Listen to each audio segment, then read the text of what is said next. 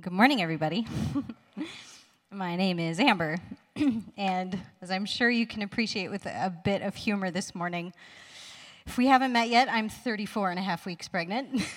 and I am due just before Labor Day, and that first line was talking about labor pains. So, tell you what, I appreciate a senior pastor who's got a really good sense of humor. Roger texted me a couple months ago, and he's like, "Hey, do you want to preach on this passage this morning?" I'm like, "How ironic!" so, I can promise you this message may be a little memorable this morning, just because of the fact I don't know how often you've ever heard a very large pregnant woman preach before, um, but I'm here for you. Uh, but I promise not to make it any more memorable than that. Okay, there will be no laboring up here in Jesus' name. Um, and as Doug was saying, if you want to pray for me and Carrie and my sister, and there's like a handful of us here, this is like the hottest summer ever. Can we just agree? So think of us pregos in this hottest summer ever and pray for us. Um, but yes, so welcome this morning. Welcome to those of you joining us online as well. Um, so, this message um, is titled Grace to the Barren this morning. And um, the passage that we just read out of Galatians 4, um, you know, if you're new to the Bible or Bible study, I think it's one that can be easy to trip up on because it's there's allegory in there, there's typology in there. If if you're new to it, it maybe just sounds like a little bit of gibberish with a bunch of names attached. Like what is going on there? Or even if you're a little familiar with the story of Abraham and Sarah and Hagar, Isaac and Ishmael, um, it, it may be just sounding a little bit like like rambling. But um, Paul here, um, we've been in this series on Galatians, which I've just been loving uh, this summer. Paul is talking about their faith. He's talking about grace. He's talking about their desire or their tendency to keep going back to the law and going back to legalism and practicing that way. And he says right at the beginning, almost like an exasperation, he says, I feel like I'm going through labor pains again for you. Um, he's, you know, Paul, the great evangelizer, you know, it, he, he has said before his zeal, his passion, his desire for them to know Jesus, to know him crucified, to know the freedom that they have. He's been laboring as if he's like you know having a baby for them. Um, and he's come so far. They've known jesus. They've walked in freedom. And after all of that they're going back to these practices of the law and they're going back to bondage. So he's saying oh it's like i'm going through labor all over again. And i don't know about you guys but i would be pretty upset if i had to give labor twice for just one baby. Right? Right so what Paul is going to do here is he's going to like pull out the big guns in his argument. He's already talked about Abraham before, but now he's going to talk about Abraham again.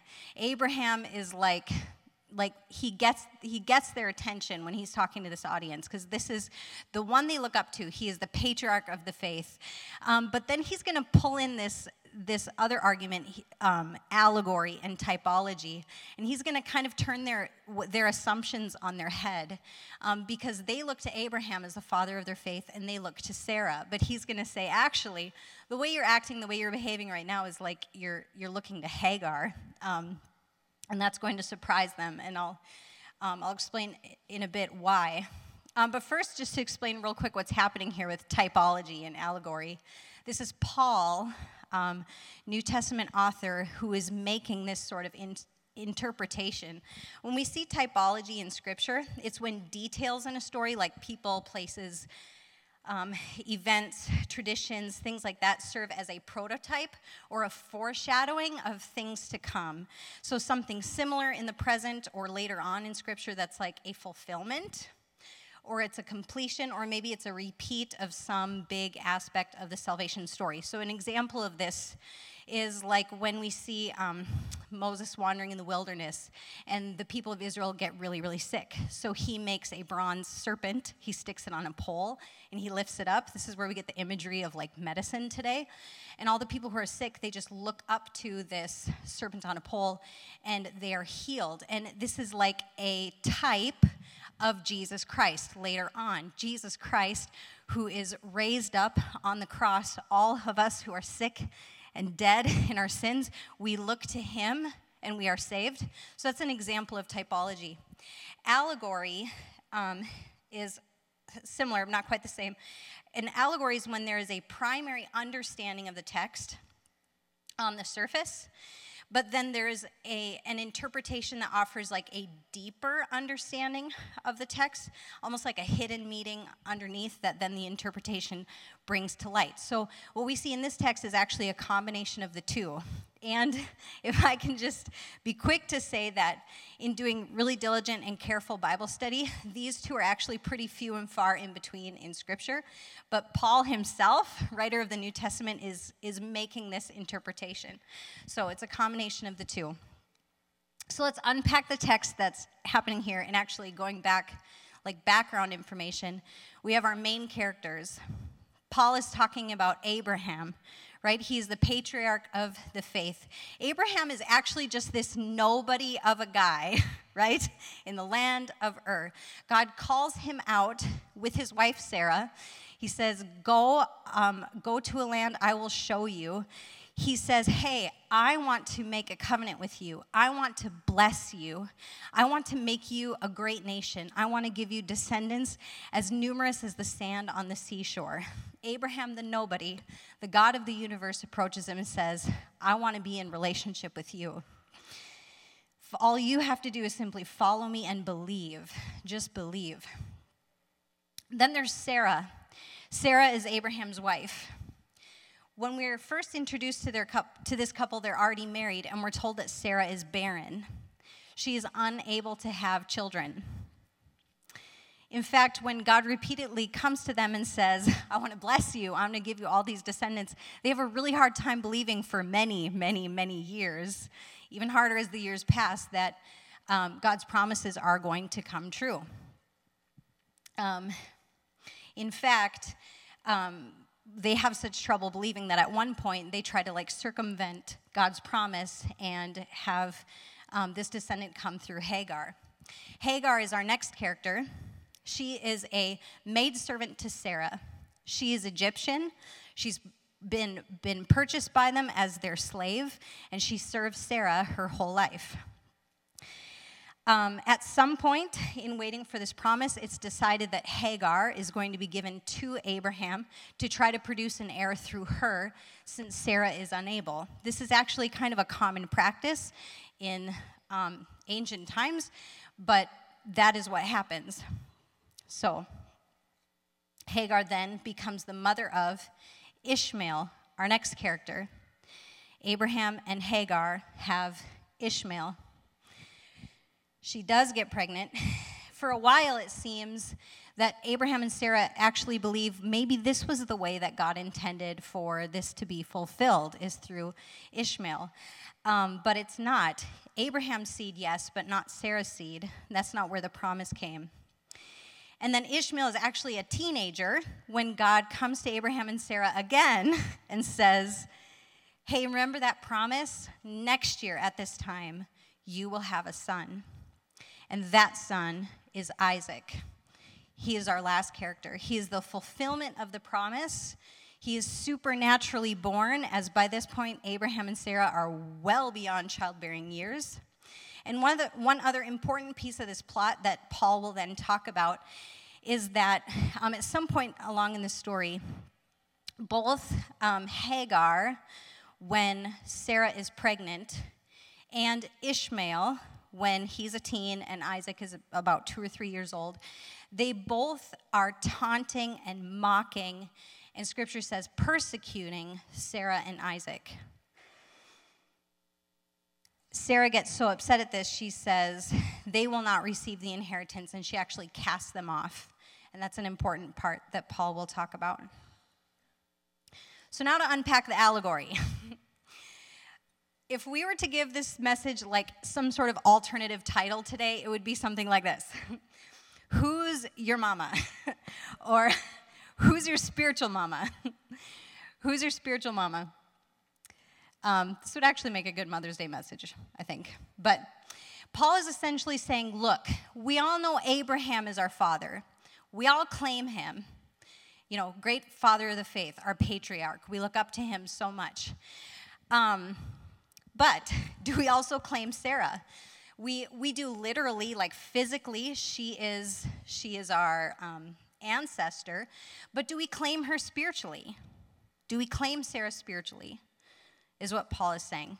Because the way that you're wanting to go back to these legalistic practices and the law and earn this great salvation by your own efforts is much like turning away from the promises of God that you received in Sarah and turning back to Hagar. So you're acting like Hagar is your spiritual mother. So Paul is actually going to draw a comparison between these two women. And I've got this all in a kind of organized chart, as Paul likes to ramble. He's good at that. But he's going to compare these two women and all that they represent. There are five sets of twos two mothers, two sons, representing two covenants, two mountains that those were given on Mount Sinai, and it's implied Mount Zion, where God's presence is, um, and then two cities the present Jerusalem and the heavenly one. So I'll explain these or unpack them real quick here. Who's your spiritual mama? if your spiritual mama is Hagar, she is the slave woman. She gives birth to Ishmael as a result of human effort and not as a result of trusting in what God had said. Because God didn't say Hagar, God said Sarah. She represents the old covenant that's given on Mount Sinai, the old covenant of the law, Judaism, that then becomes centered in the earthly city of Jerusalem. That's where all the Jews go and practice. sacrifices, all the do's and don'ts that the law requires, and they do it forever and ever and ever. It's not freedom, it's bondage, it's slavery, because it's never enough, it never ends. Hagar represents being in slavery under the law. And Paul is making this point just as Hagar and Ishmael were both slaves, so also are all of those who seek to be made right with God by their own efforts. But then let's look at Sarah, the other column. Sarah was the free woman. Sarah gives birth to Isaac not by her own effort, but by simply believing in faith that God actually keeps his promise. Isaac was born not by human effort, but the text literally says Isaac was born by the power of the Spirit, supernaturally, by the power of the Spirit not by our own efforts. Sarah represents the new covenant coming from or given by the heavenly Jerusalem. This is like the final say so, right? This is coming from the throne of God Himself.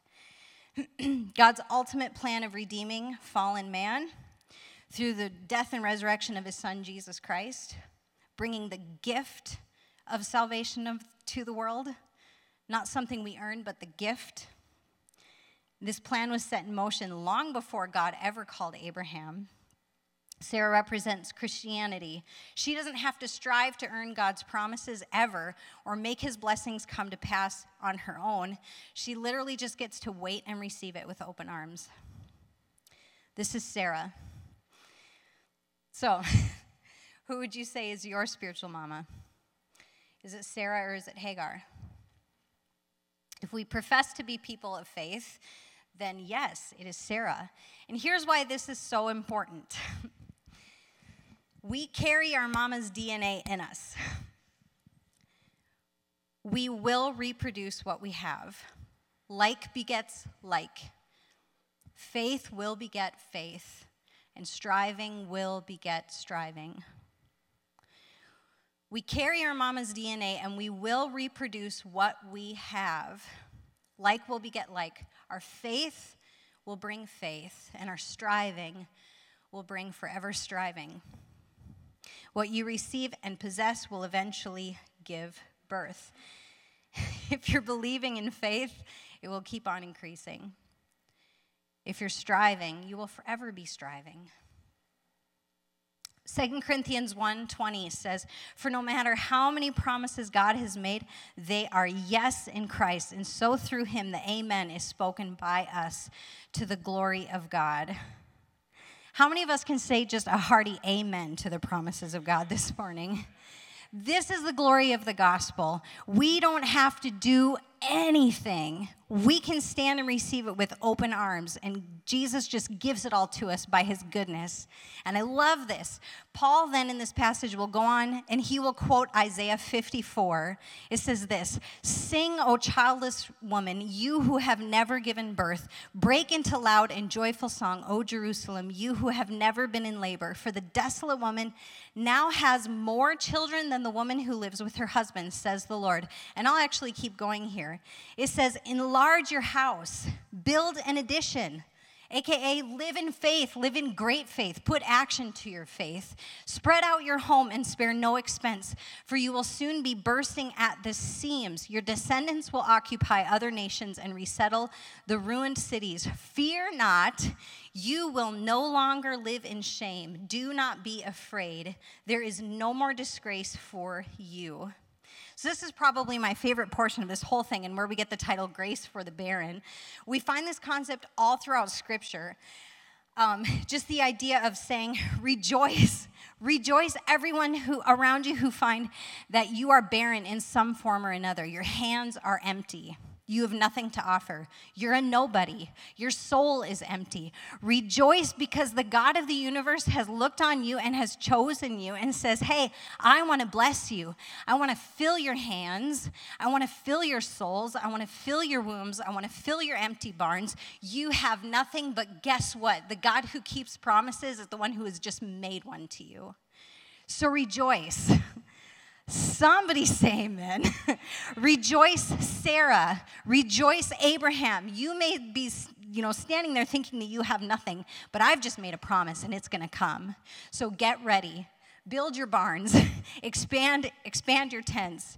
Rejoice, Life Church. Rejoice, friend, in this room if you feel like you have nothing. God is about to bring you more than you have ever seen. We're all barren like Sarah. We're all barren. We're all nobodies like Abraham. We have nothing to offer. And I love that at no point in these stories of these all these characters, at no point have they ever like done anything before God came to them during the time that God came or after the promises were fulfilled. Like at no point did they ever do anything to like merit or earn God's favor. At no point. In fact, they're all like screwing up. Sarah laughs in disbelief. Abraham lies. Um, obviously, they, they try to do things by their own efforts and go through Hagar. Um, even Hagar, even Hagar is herself. And I love this. If we can just like pause for a second and like step away from the from the allegory, we see over and over again um, the Lord bringing people in who who don't belong. Like they have not been promised the covenant, but God brings them in and makes them part of their family, part of his family. Um, even with Hagar, even though the, the covenant doesn't come to her, he finds her when she's been cast away. She recognizes him as the God who sees me. God says, I will still bless you. I see you. I will still bless you. I will take care of you. Your son Ishmael, he will also have descendants. They may not have been part of that covenant line, but God still blesses them. Then we see like Ruth, the Moabitess. She wasn't supposed to be part of God's family, but God grafts her in. Um, uh, Rahab, the harlot, she wasn't supposed to be part of the part of God's family, but God grafts her in. Us as Gentiles, all of us, we're not supposed to be part of God's family, but in His kindness and mercy and compassion, us who have nothing to offer, He promises us the world and invites us in. Genesis 15, 6, Abraham believed the Lord, and the Lord counted him as righteous because of his faith. Back to our Galatians passage. Paul is now going to move on. He's still in the allegory. He says, You are children of the promise, but you are now being persecuted by those who want you to keep the law, just as Ishmael, the child born by human effort, persecuted Isaac, the child born by the power of the Spirit. But what do the scriptures say about that? Get rid of the slave and her son for the son of the slave woman will not share the inheritance with the free woman's son. So, dear brothers and sisters, we are not children of the slave woman, we are children of the free woman. I mentioned earlier that we see at two different points Hagar and Ishmael start to mock and ridicule Sarah, who's just waiting there with an empty womb and empty hands. And then mocking Isaac, who's, who's just real little. Um, taunting, mocking. And Paul actually uh, points to this and calls it, it's like persecution. And in the same way, Paul says this happens today with you believers. There is a taunting, a comparison, mockery, sometimes those who choose to walk by faith instead of by their own efforts. We're pretty much promised we're going to receive this. People who try to live by their own efforts will very frequently speak, even without knowing it, but speak shame and condemnation towards you relentlessly. Has anybody ever been should on? you know what I mean? This is honestly one of my favorite expressions, even though it's a little tongue in cheek. But if you have people around you, you're just like around you who are constantly reminding you what you should be doing, how you should be, how you should act. Real Christians are like this and they don't do that. Like they're shoulding all over you.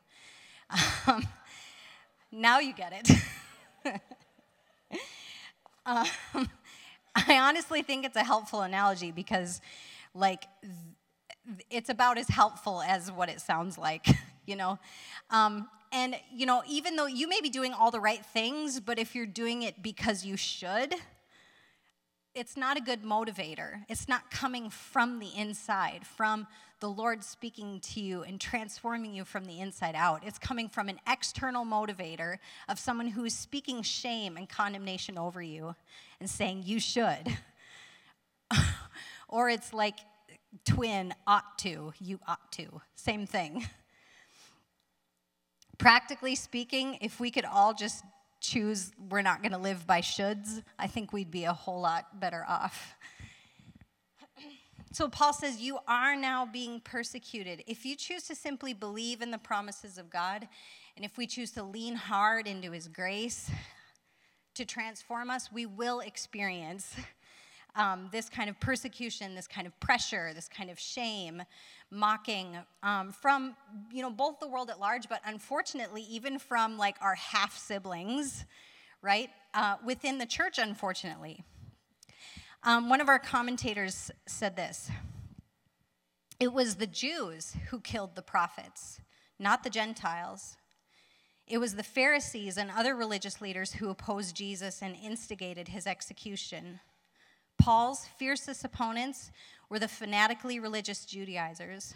Today, the greatest enemies of the believing church are found among the members of the unbelieving church, the greatest opposition emanating from the pulpits and church hierarchies.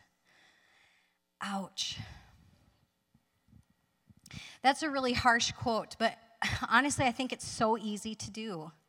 I think it's so easy to do. Like, we can come to Jesus by faith and then at some point, I, for whatever reason, picking up shame and condemnation, or just like feeling like I need to look like Jesus, I need to do this all myself, um, we can become just like Judaizers, and then we're shooting all over other people around us. It really is sobering. But what does Scripture say? This last verse that we just read from Isaiah 54 4 Fear not, you will no longer live in shame. Do not be afraid. There is no more disgrace for you. Romans 8 1 There is therefore now no condemnation to those who are in Christ Jesus, who do not walk according to the flesh, but according to the Spirit. We were never intended to live with shame. never, never. And Paul is ruthless about this. He is essentially saying, hey, that Ishmael voice, that Ishmael spirit, it will, it will never stop spewing out shame and condemnation and mockery toward you if you are trying to believe in faith in Jesus Christ. It will never stop. But we have got to become relentless about booting shame out of our lives, about casting it out far away. Because because coming to Christ by our own, own efforts, we cannot receive the inheritance He has for us by our own efforts. It's through Jesus alone. So we have to be ruthless about it. Paul is saying, get rid of the law as your guide and all your attempts to keep the law. For you can never share in the inheritance of the lavish grace of Jesus if you do. We have got to learn to cast off shame in every form that it comes. It will not quit, it will forever try to compete with our freedom and discredit what's rightfully ours and try to rob it from us. Bondage and freedom cannot coexist. So, how do we do this practically? I mean, it sounds nice and all. Because, um, like, we can't, it's not like we can, like, literally cast people away from our presence, you know? like, you're always, like, speaking shame on me. Like, cast thee away. like, we can't, we can't do that. Um, but we, we do have to learn how to silence those voices around us. And so, all I can think of to explain this this morning is just to sort of send you away with a visual in combating shame. Scripture describes Satan as an accuser of the brethren, right? It's like relentless, this shame and condemnation voice. Um, anybody ever been to New York City? Raise your hand. Ever been there? um, I know there's like a million things to see there, but has anyone ever seen the Charging Bull statue that's on Broadway? One person. Anybody else? Two. so I, we've got a picture of it. Um, there's a sculptor who made this statue of a charging bull um, and it, it's meant to represent like the the uh, the bull stock market, right? And I guess he made it being inspired after like the Great Depression, when you know everyone like like was working really hard to financially come out of the pits of the depression and um, you know and then the finances came roaring back. So it's like it's strength it's power it's fierce. Look at that thing. Okay so actually this thing is like larger than life, right? If you're if I was standing next to it, like I think the nose would be like right here. It's just very, very large and it's intimidating looking, right? Um, this is something, I mean, it's just a statue, but like you, you look at that and you're like, this is something I need to keep my distance from. like, run away, you know? Like, don't make it mad. This could tear me limb from limb. Um, and, and I see that bull, and and to me, I, this is how I picture like an Ishmael voice and an Ishmael spirit. Like that shame and condemnation that's always speaking to you, that's like, I'm here to intimidate you. You're not doing good enough. You need to do more. Look, I got here by my own efforts. I pulled myself up by my bootstraps. um, it's like trying to intimidate you. But then, and this is like my favorite thing, about 20 to 30 feet away from this raging, charging bull statue stands another sculpture called Fearless Girl. You guys. I love this so much. Literally, the first time I ever saw this, I bawled my eyes out. that little thing Uh, I don't know how old that girl is. She's called Fearless Girl for a reason. And this is how I picture us standing up to voices of shame in our life, like literally. Because how does she compete with the strength of that bull? She doesn't. She would be torn to shreds in a second. She doesn't have any strength to offer in herself. She hasn't, like, like, she can't even compete. But she is fearless. She's feisty. She's unafraid, undaunted. It's like, I'm not going to be intimidated by you. There's some pictures of her standing, standing by herself. You can kind of get a picture of her face. Like, she's like calm, cool, collected. Look at that back. Like, probably looks funny when a prego does it, but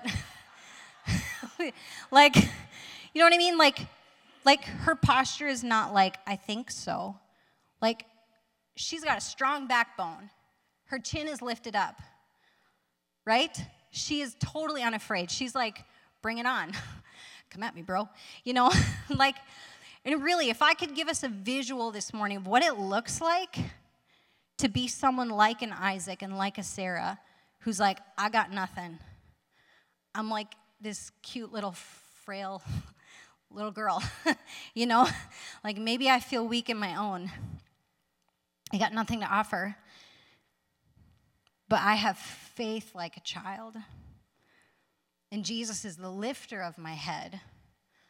And He's the one who made the promise to me. And I don't care what kind of intimidation you want to bring at me, you scary, raging bull. like, I'm going to stand here totally fearless and unafraid. I'm going to say, No, you will not shame me. No, I am a child of God. No, I am enough. Me and all my weakness and all my human frailty, I am enough. I love that picture. She's defiant. She is shameless. We are meant to be shameless like that. Psalm 3 3, as we wrap up this morning. It says, But you, O Lord, are a shield around me.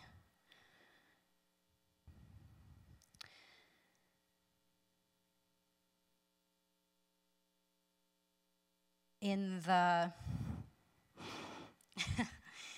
prego brain, um, our armor, put on the full armor of God. We raise our shield of faith. You, O Lord, are a shield around me. My faith is the thing that shields me. You are my glory, the opposite of shame. You are my glory, the one who holds my head high. This is the same verse in other translations that says, You are the lifter of my head. Our worship team is going to come this morning. I'm going to close in prayer. And actually, if you want to stand with me this morning, um,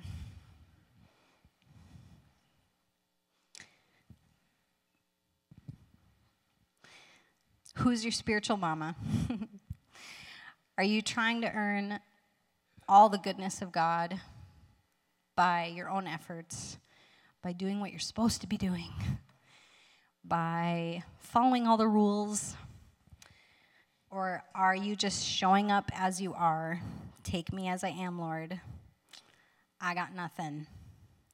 You have everything. And yet you offer it to me, and just believing in faith to receive it. Even if you are, are you allowing voices around you that are constantly putting pressure on you or saying, that's not good enough? You are somehow unworthy, un- not good enough to receive what God has promised you, and you need to fix it in order to receive it. How are you responding to that voice of shame? Let's pray. God, thank you for your word. Thank you for the reminder, God, not just now, but before before you ever came to Abraham, you had in mind to rescue us, to give us everything when we have nothing to give ourselves. You had in mind to be the lifter of our heads. You had in mind to strengthen the feeble knees, to give us a backbone, to fill us with a resounding faith, not a faith in ourselves, but a faith in you, your power, your faithfulness, you who keep your promises. Help us to trust that today.